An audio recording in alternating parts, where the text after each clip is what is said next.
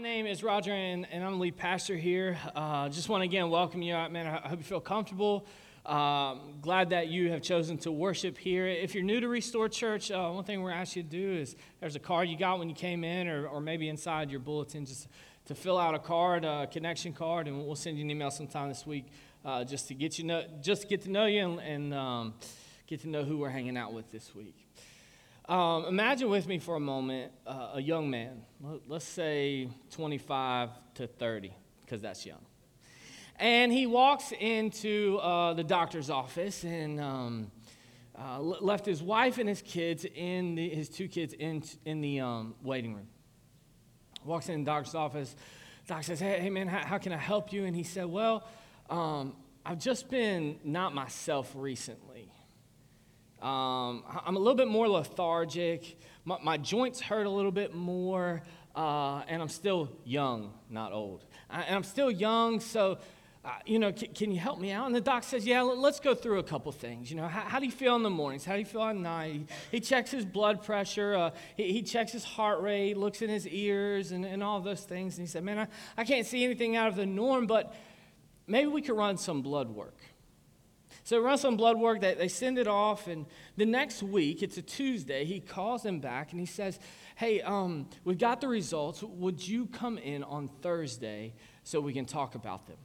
Now, the, the doctor and, and this guy, they'd known each other for a long time, and, and he thought it was weird that he just didn't tell him the results over the phone. He thought they would be positive if he told him over the phone. But the fact that he's calling him in, the young man's mind just begins to race. And once he gets in the doctor's office, he realized his worst fears are real. The doctor said, I, don't know any other way to say this, but the results have come back, and, and you have cancer. Um, basically, what he says to the young man is, uh, Your blood just isn't good. Um, and your blood has been infected, and so we've got to figure out how uh, we, we have figured out, we have a treatment plan to, to help you, and, and, and we know what to do. You're going to have to come in for, for chemotherapy for a while, and, and then there's going to be surgery involved, some more treatments afterwards. You're probably going to have to come in once a month for the rest of your life for treatment, but it's okay because we have a treatment plan. And man, this, this, this man, some of you have been here. Some of you have sat across the doctor to hear this news, or, or some of you have sat next to someone as they've received the news. And, and your brain, with a million thoughts that you can think in just one second, they rush everywhere. One from, uh, like, how bad is it to how much longer do I have? And so the young man's face falls. He's, he's sad. He's thinking about his wife and his two kids. And then all of a sudden, he looks up at the doctor and he smiles.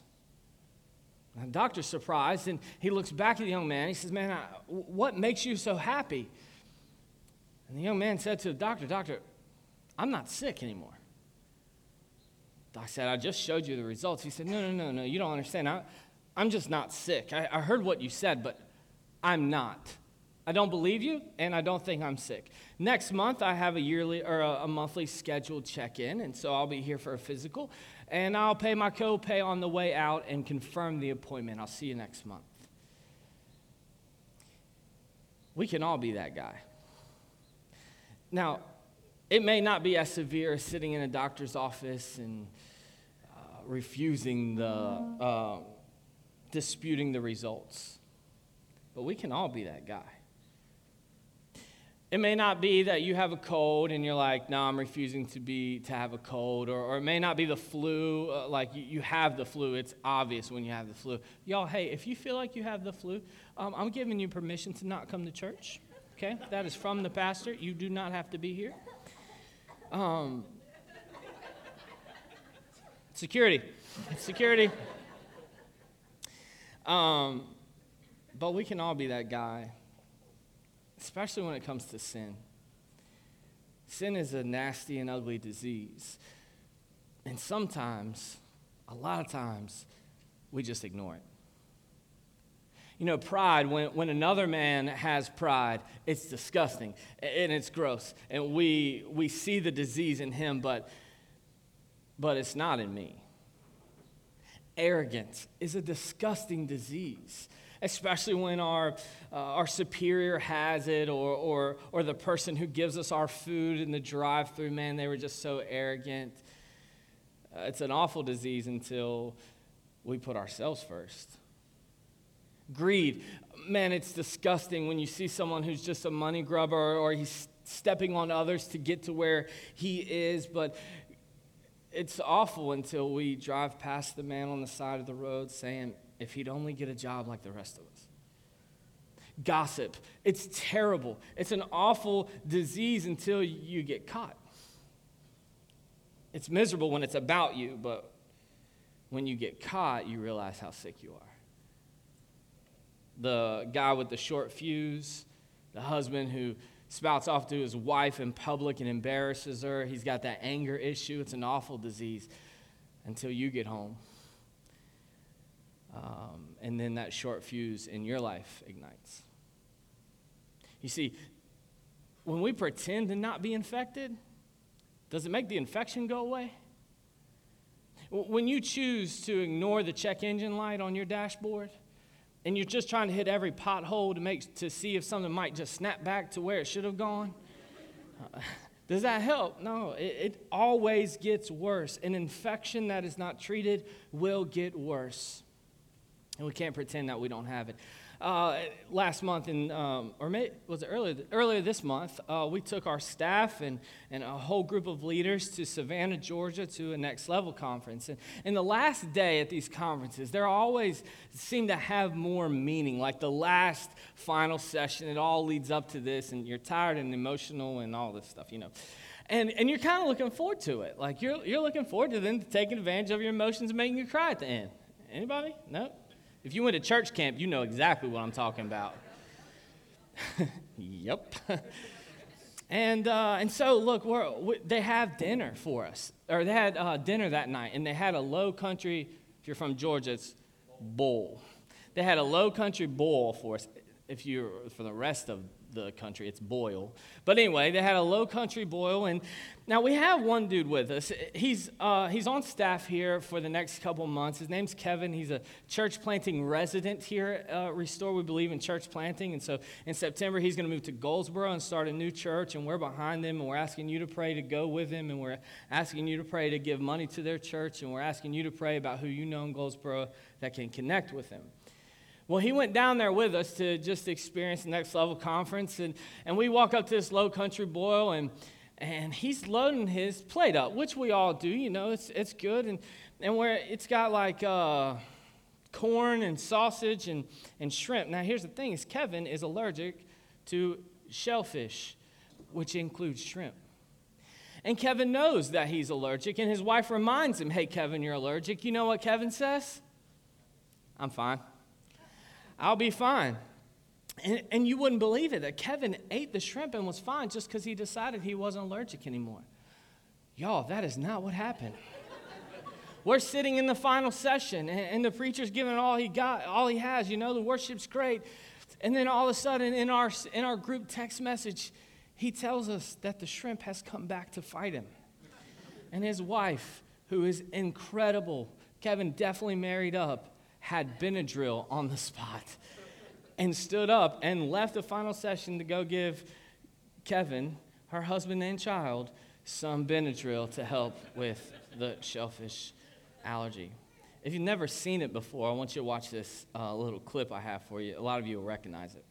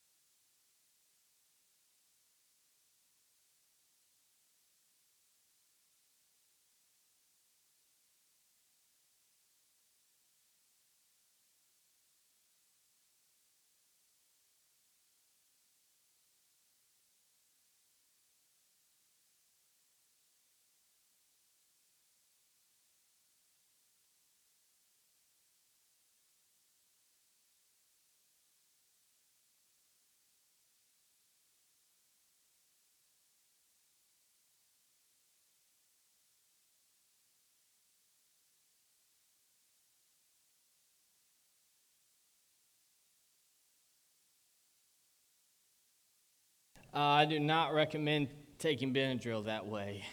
Uh, man, he's such a good actor, isn't he?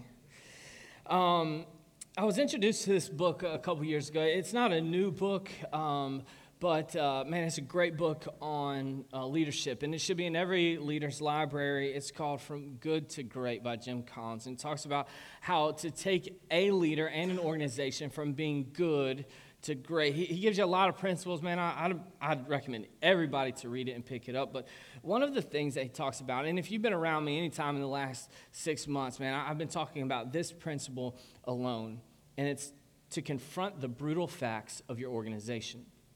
You can't imagine you have a million dollar uh, budget when really you only have $100,000 coming in, right? You can't imagine that your organization is killing it if your organization is shrinking. And so, in order for your organization to go from good to great, you have to confront the brutal facts.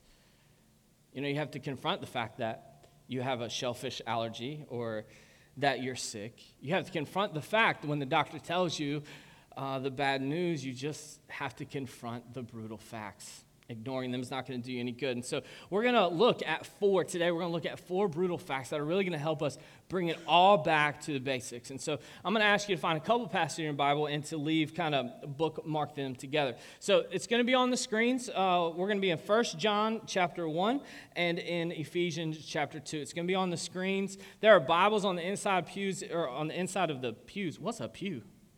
I don't know. But on the inside aisles right here, you can also download the Restore Church app, and there'll be, um, and, and, you can follow along under the bulletin section.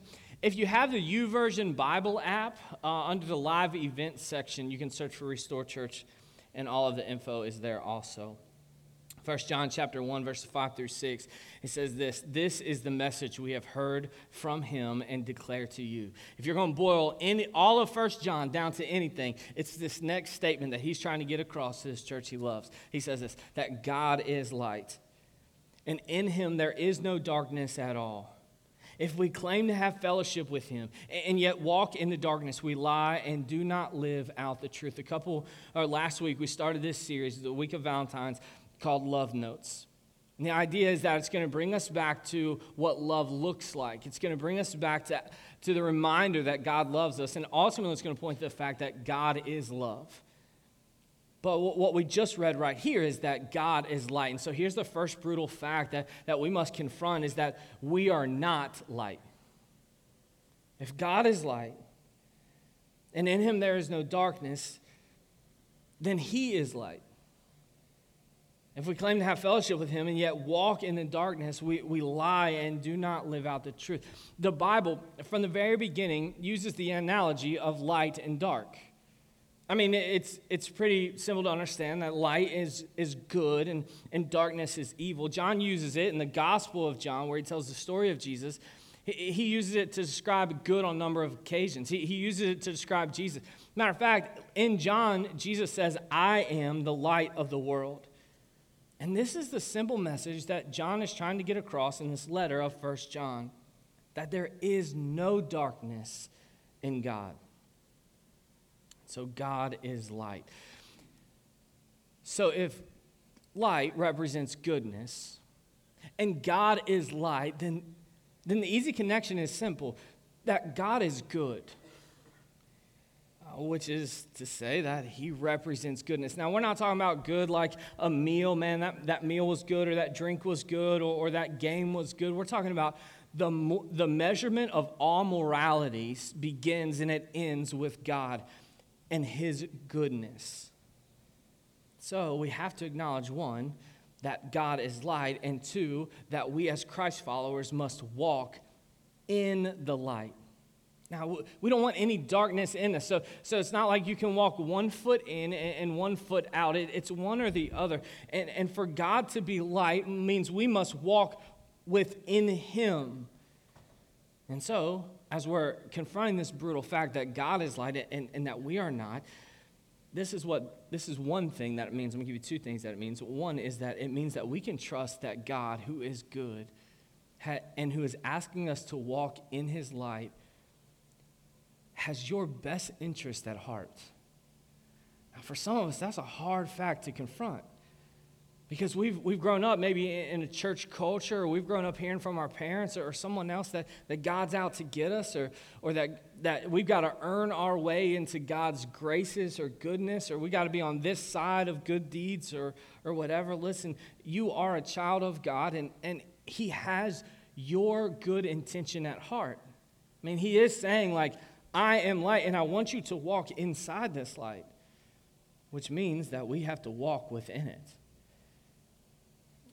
We've some of us have this idea of a mean kid on an ant hill with a with a magnifying glass, or, or God is just the, the the hallway monitor trying to be a killjoy.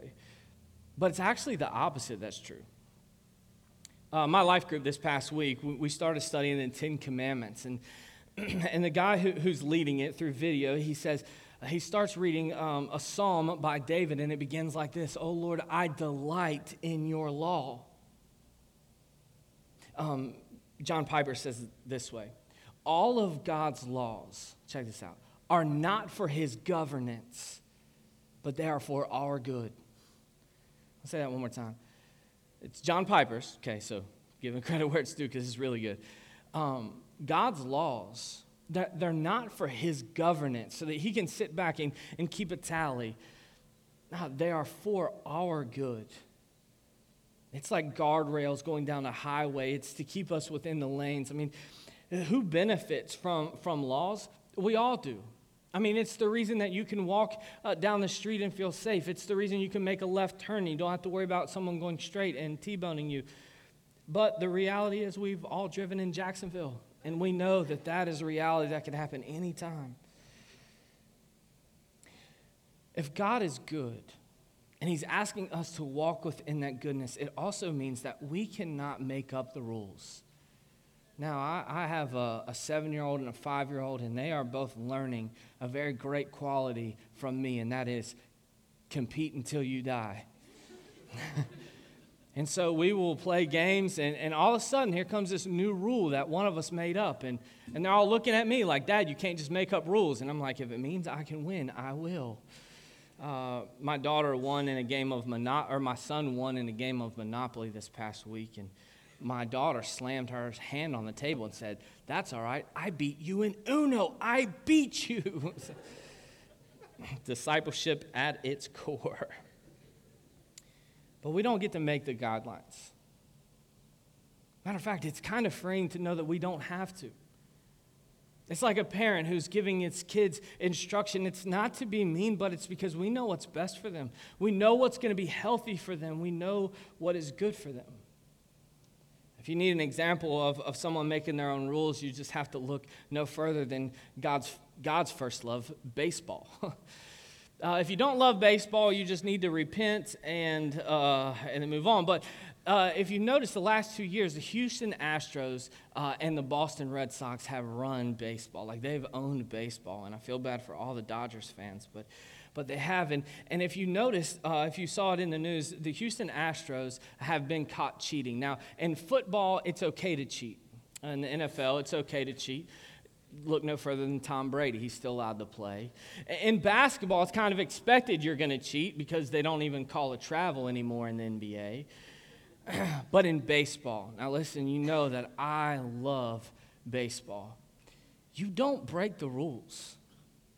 It's just this respectful thing that you have for the game where you don't cross the line, even when no one's looking. It, you play the game with integrity. And the Houston Astros have been stealing signs. It's like every baseball fan is offended so they knew that when a player would try to steal, they knew it was coming. But even more so in the Major League Baseball, they will send in through signs the pitch that's coming. No wonder they, uh, no wonder they owned baseball. They knew the pitches. They made their, they made their own rules. Aaron Judge, who is a Yankee, he said, uh, I would hit 100 home runs every year if I knew what pitch was coming. Y'all, I could survive in Major League Baseball if I knew what pitch was coming. I, I could be a bat boy or something talking about making their own rules, you, you saw um, this week in the news that Facebook is on trial. Um, they're being uh, they're on, on trial for not paying their taxes. I read an, a short article written on it, and basically Mark Zuckerberg said, "I just didn't think we had to." All right, I really uh, uh, well, you're about to learn that you do. Uh, there was a player from the Cleveland Browns. Any Browns fans in here? Don't raise your hand. I'm sorry for you, but the Cleveland Browns, my man's making $15 million a year. I will never see $15 million in my lifetime. He makes 15 million dollars a year and this past week he got pulled over and got caught with 157 pounds not ounces pounds of marijuana in his car brother what are you doing you know, there's times where we just live above the laws, where we think it's best for us. But God's goodness, God's light is what tells us what's good. Um, and it gives us freedom. What John just also told us is that we cannot desire to walk in the darkness. God's laws are for our goodness, and we have to desire to walk in goodness. To have fellowship with God, we have to desire to want to live in the light, not to want to be out there and then come into the light for our weekly checkup when we come to, you know, on Sunday. Actually, Paul says in Romans chapter 7. He said, It's good. The law is good because it points me to, what, to where I'm breaking God's heart. Uh, in October, we're going to do a marriage series, and, and I haven't written it, but I know what I'm going to say. I'm, I say it every time we talk about a marriage series. Spouses, if you want to be a better husband and a better wife, it's simple. Just ask. Number one, how am I doing? Number two, how can I be better? And you know what's beautiful? Most of the time, they'll tell you. Most of the time, you've already been told, just weren't listening. This time, you're listening, they will tell you. And what and, and are we angry at the answer? No. Because we want to be better. It's the same thing with the law. The law tells us where we're breaking God's heart. And if we want to walk in the light, if we want to be a, like the best Christ follower, if we want to follow God the best we can, don't we want to know where we're falling short? Maybe. Maybe we don't. Ephesians chapter 2 says it this way. This is where we're going to kind of run two parallel passages together. It says, As for you, you were dead in your transgressions and in your sins, in which you used to live and follow the ways of this world, and the ruler of the air, of the kingdom of the air, is Satan, the spirit who's now at work in those who are disobedient. Wouldn't you want to know if you were on the wrong side of the battle? So, if we put these two things together, uh, these two thoughts about light, that God is light and, and He's got our best interest at heart, and, and that we want to walk in the light, not darkness, it means that we should desire to have the light in our lives to show us the dark places in which we're breaking God's heart. It means that we're going in for a doctor's visit, and the doctor wants what's best for us, and he tells us, shine the lights in the areas of your life uh, so that you can find out where the diseased areas are. Now, darkness cannot drive out light. But if you want the darkness out of your life, light can certainly drive out darkness. So here's your action step for this first brutal fact it's this simply ask God to show you. It's the same as asking your spouse. It's just ask God, show me, God, where, uh, where am I breaking your heart? God, show me the dark areas of my life in which we can put light on it. And here's the key you got to listen. Get in God's word and find out where those are. Um, see, now you have the choice. You have the doctor's visit, the doctor says you're sick, and you can say, Oh man, I want to get better, or you can say, No, I'm not sick. John continues in verse 7 But if we walk in the light as he is in the light, we have fellowship with one another. In the blood of Jesus, his son, it purifies us from all sin. If we claim to be without sin, we deceive ourselves, and the truth is not in us. If we confess our sins, he is faithful and just and will forgive us our sins and purify us from all unrighteousness. Excuse me. Ate some shellfish. if we claim we have not sinned, we make him out to be a liar and his word is not in us. The second brutal fact is that we're sick and we need a remedy. Ephesians says it like this: All of us also lived among, uh, also lived among them at one time, gratifying the the cravings of our flesh and following its desires and thoughts. Like the rest, we were by nature deserving of wrath. Whose wrath? God's wrath. I, I don't like that part. We, we have all sinned. We've all fallen short of perfection. Uh, I've got a Walgreens receipt long list of sins that I have committed just this past week. I'm probably the best sinner in here. Uh, and if, if you think you're the best sinner, we can have a sin off or something. I don't think God would be happy about that, but. and from the very beginning, sin is what separated us from God. Adam and Eve had it great, right? And sin entered the world as this, as this disease ready to destroy our lives, ready to separate us from God. And so, for us to say that we have no sin is to say that, that God is a liar. And not only that, it's deceiving ourselves. And, that truth is not a part of us. We all know the person that says, uh, they're like, oh, I've got a headache. My head hurts so bad. And says, well, here, I have some ibuprofen. And they say, no, that's all right. I'll be fine. Okay, well, don't talk about your headache then anymore. we all know the person who, who's, got a, who's got a cough. And it's like, hey, you want some cough medicine? No, I'll be fine. I'll be all right. It's like, you know the rest of us got to work with you, right? Or, or, the person who you're at the beach with and you're like, hey, you should put on sunscreen. And they're like, no, I have essential oils. I'll just put lime and lemon and lavender together and I'll be fine. it's like, okay. Look, when we. yeah, y'all laughed too hard that you threw me off. I wasn't ready. Hey, I like essential oils, all right? I'm just. you laughed way too hard at that one you know, when we're sick, but we say we don't need the remedy, the headache is still going to be there. It's not going to go away. The cough's going to get worse, and, and in just a couple days, you'll be covered in aloe. Um, a, a, year ago in, in May, I, I started the beginning stages of, of seeing a therapist, and a couple months later, they, they told me that I, I had severe depression.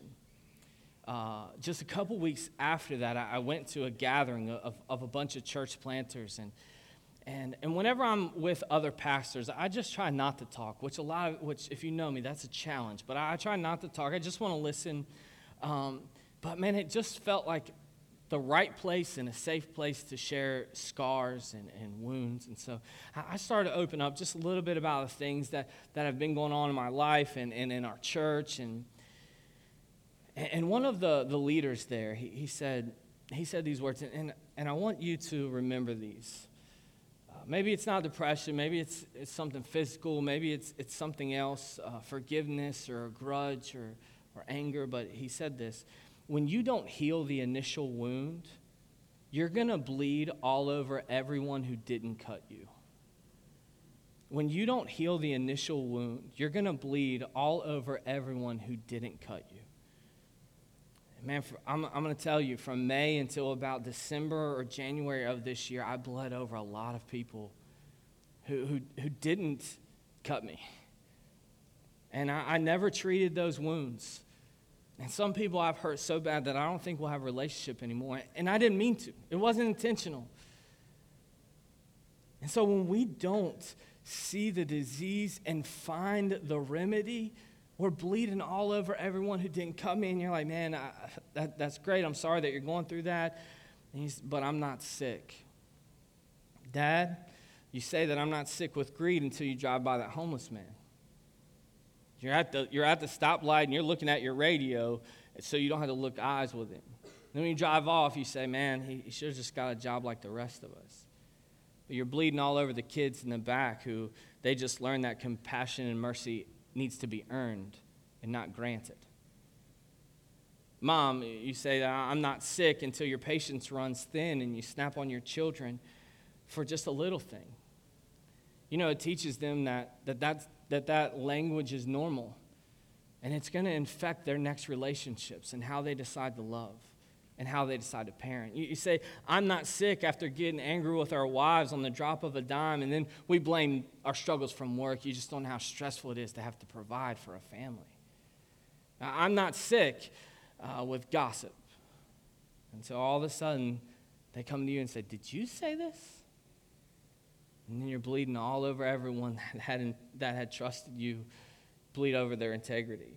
I'm not sick until we realize that most of our life has been lived for ourselves and very little has been geared toward God or other people. Have you want a quick inventory on whether that's you or not? Are your conversations more about you than anybody else? Do you say I and me more than you say us and we? So here's your action step for, uh, for needing a remedy. You just got to answer this question Do you want to get better? And that's not, I mean, you can say, yeah, I, I do want to get better, but the question really has to be answered. Do you really want to get better? 1 John chapter 2. So 1 John chapter 1 turns into 1 John chapter 2, and it says this My dear children, I write this to you so that you will not sin. But if anybody does sin, we have an advocate with the Father, Jesus Christ the righteous one. He's the atoning sacrifice for our sins, and not only ours, but also for the sins of the whole world. Here's the third brutal fact is that Jesus is the remedy. Now, brutal might be the wrong word here for us, but it's not the wrong word for sin. This is a brutal confrontation for sin, that Jesus is the remedy. Ephesians chapter 2, beginning in verse 4. If you're reading the NIV, it says, like at the beginning, it says, We were objects of God's wrath because of our sinful nature. And then you get to verse 4, and it's this big uh, this big contrast word. It says, But because of his great love for us, God, who is rich in mercy, he made us alive with Christ even when we were dead in our transgressions. It is by grace that you have been saved. Check out verse 6. Listen, don't just skip to verse 8. We all know verse 8. Look at verse 6. And God has raised us up with Christ, and he seated us with, uh, with him in the heavenly realms in Christ Jesus. If that doesn't give you value, I'm not sure I can find a verse in the Bible that will in order that in the coming ages he might show the incomparable riches of his grace expressed in the kindness to us in Christ Jesus. We all know verse 8 for it is by grace that we've been saved through faith. And this not from yourselves, it's a gift from God, not by works, so that no one can boast. In the Gospel of John, remember, Jesus refers to himself as the light of life. Jesus is what brings us back into a right relationship with God. On the day of judgment, when God looks at us and sees sin, it is Jesus who is our advocate and our lawyer who steps in the way and says, No, no, no, God, they're with us. Oh, they are. Not only that, God, but, and then God's like, You know what? Instead of punishment, I'm going to seat you with Jesus above everything else. And the thing that qualifies Jesus is that he's the righteous one. He's the one who is perfect. He's the only one who can pay for the price of sin. He's the only remedy. I heard a story one time when I was out preaching about Restore and trying to raise some funds so that we could start our church, and, uh, about a, an older Marine who said, I don't need anyone else to save me, I can save myself. Look, Jesus is the only one who can save us. But not only can he save us, John tells us that he died for the sins of the whole world. He wrote something similar in John chapter 3 verse 16. So, look, if you're looking for a prescription for a fever, the obvious uh, remedy is more cowbell. Everybody knows that. Or Tylenol. But the prescription for our sin was written a long, long, long time ago, and it's Jesus. But you have to decide to take the medicine. You have to decide every day whether you're going to take the medicine or not. So here's your action step it's to know Jesus. I want to talk about this know Jesus for just a second. 1 John chapter 1 John chapter 2 verse 3 to 6 it says we we know that we have come to know him. If you have your own Bible and you're underlining to know, man, underline it, circle it, whatever you got to do. Uh, come to know him if we, keep, if we keep his commands. Whoever says, I know him, but does not do what, what he commands is a liar, and the truth is not in that person. But if anyone obeys his word, love for God is truly made complete in them.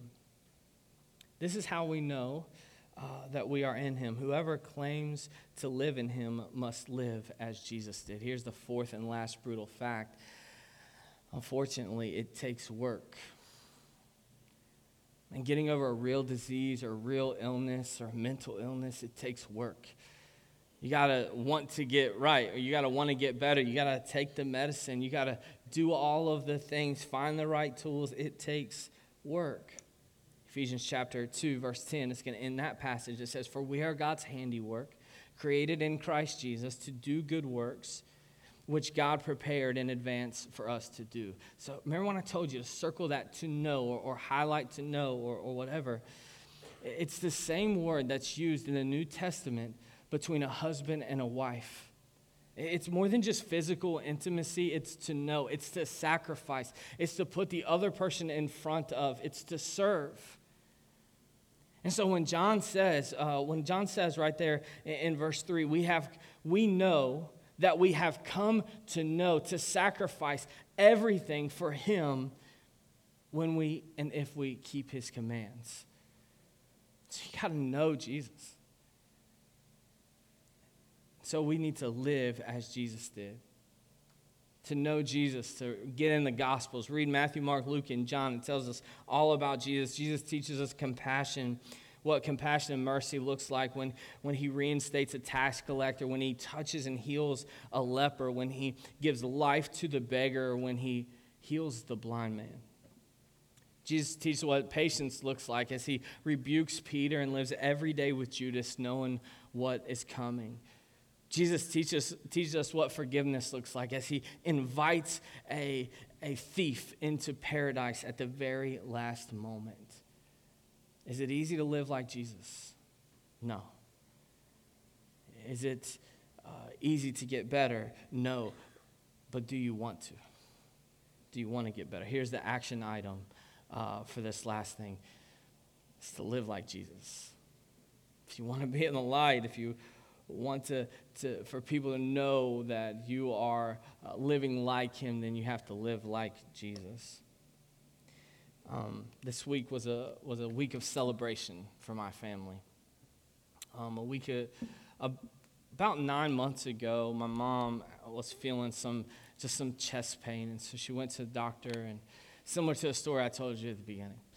She goes to the doctor and just says, Doc, I'm having some chest pains. I don't know if she calls him Doc, but, you know, we'll just assume she did. And she said, I'm just having some chest pains. And I said, okay, we're going to run just some normal tests. We're going to send off a blood work. And and they call her the next week back for, um, for the results. And uh, we didn't really expect this call, um, but they called and said, you know, uh, you've been diagnosed with stage three breast cancer.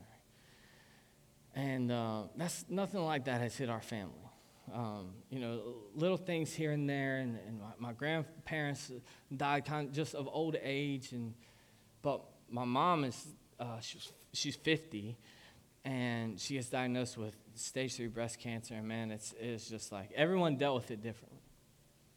And the way that I dealt with it was just keeping the true facts in front of us. Like your mind wanders and it, and it goes down some different paths. But man, if you can bring it back and just deal with, all right, well, this is what we know and this is what's next. And then we get to that stage, this is what we know and this is what's next and this is what we know and this is what's next. And what we knew was that she had to go through months of just brutal chemotherapy. Now, breast cancer has touched a lot of people, so a lot of you know exactly what I'm talking about. And it's, it's something, man, when you call your mom on FaceTime and she doesn't have any hair. And, uh, but she's, she's kept her, her, like, spirit about her. She, she orders, she's ordering these big flower hats that have sunflowers on them and these scarves around her head. I mean, she's, she's, she's killing it, right? And, but it's just something when you call her and, and on the days of chemo and she, she's just a shell of a person. Like she's just hardly there. She, she, couldn't, uh, she couldn't sleep, but she couldn't stay awake. And, and if, if you, you've gone through this with someone, you know exactly what I'm talking about. Like she couldn't rest and couldn't, no energy. My mom is, is like five three and soaking wet, like 130 pounds. And so you just watch. They had to stop treatment a couple times with my mom because it was just taking such a toll on her heart. And uh, man, it's, it's, it's tough you know, it's, it's tough to see all that. This past week, we celebrated because um, uh, about a month ago, we found out that all cancer was gone. And this past week, my mom had double mastectomy, and so she said, Thanks for the memories. and she, she let him go. Yeah, so, dude, we, we celebrated. We're, we're so excited. And, but I, I look back, as I was thinking about this sermon, I, I look back at my mom, and, you know, not once did my mom get angry at the doctor. She didn't get mad at the doctor who came in every time to uh, insert her with chemicals. And she didn't get mad or irritated with the nurse who had to take her vitals every week. It's like, come on, man. She didn't get angry when they said, hey, we got to stop treatment because of your heart. She, her assumption was just they had her best interest at heart. My, my mom didn't get mad at the chemo that made her sick, didn't allow her to eat. Um, she didn't get mad at the chemo that, that didn't allow her to really spend time with her kids. No, she, she didn't get mad at the, the, the like, you are pumping chemicals into your body, and she didn't get mad at them. When the doctor told her that she was sick, she didn't get mad at the diagnosis. You know what my mom got angry at? The disease. Y'all, my mom, more than anything, hates breast cancer. And I do too. And you should too. I mean, we should hate every kind of cancer, right? I mean, it's killing our friends and our families, it's destroying our bodies. And it's so much more with sin. I think that we should stop getting mad at God because our life hasn't panned out the way it is, or because uh, a relationship got broken, or, or, or, because sin got involved. Let's not get mad that, that we've got to put work forward to, to look like God, or, or let's not get mad that, that we can't do what we want to do outside the guardrails of the light. Let's do this. Let's get angry at sin. Sin is trying to destroy your marriage slowly. And little bit by little bit by little bit, Satan is in it for the end game. Satan is trying to destroy the way that your kids look at you, the way they view their heroes. And little bit by little bit by little bit, he tries to chip away at that. He tries to, he tries to uh, fill our schedule up so that we don't look at others the same way that Christ does. And he destroys our relationships with other people just a little. Like, Satan hates you and wants to kill you with sin. What if we got angry at it? Like, what if we got mad at sin? I, I'm not letting that into my house. My marriage will not be destroyed by someone who wants to kill us. Like, I, I'm going to do my best to walk in the light so my son will always have a hero. And my daughter will always know how men should treat her. Because here's the thing I'm sick, but I have the remedy, and I want to get better. And so we got to do our best to live like Jesus. Hey, God, I'm thankful for you and, and that you give, you give us opportunities to walk in the light. God, I'm thankful you've given us a remedy, a, a cure to our sickness. Um, God, forgive us when we make this all about us and we want to create our own rules or, or when we just refuse the, the remedy. God, help us. But God, as, as we confront the facts of our, our faith and, and you bring us back to the, to the basics of it all, that you are the light and, and in you there is no darkness. God, I pray that we don't fight back, but we, we celebrate because you've also invited us into that light. I'm grateful for you and, and I'm thankful that you love us. Um, thanks for being the example of what love is. We, we pray all these things. In your son, Jesus' name, amen.